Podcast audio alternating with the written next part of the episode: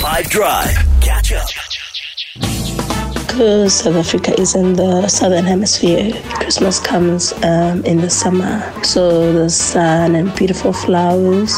So normally people um, go to the countryside to enjoy summer sun, um, visit family and friends, gather for um, South African barbecue, what we call braai. So the first thing that makes a South African Christmas is prayer in the morning or prayer with your family. Uh, the second thing is you can be with your family or be with your friends. You can buy some meat. You guys can chill together.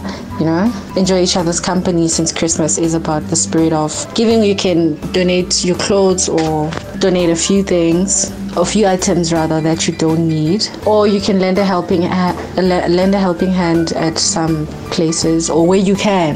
As south africans we spend so much time working throughout the year that we don't get time to spend with family. So christmas is that one occasion where we get to spend time with our families. Then we do braai and family get together so i think that what makes south african christmas. Okay how we celebrate christmas nowadays family gathering like your oh mama, omama ogogo and all those back chats catch over food uh, inviting the neighbors to come in one house.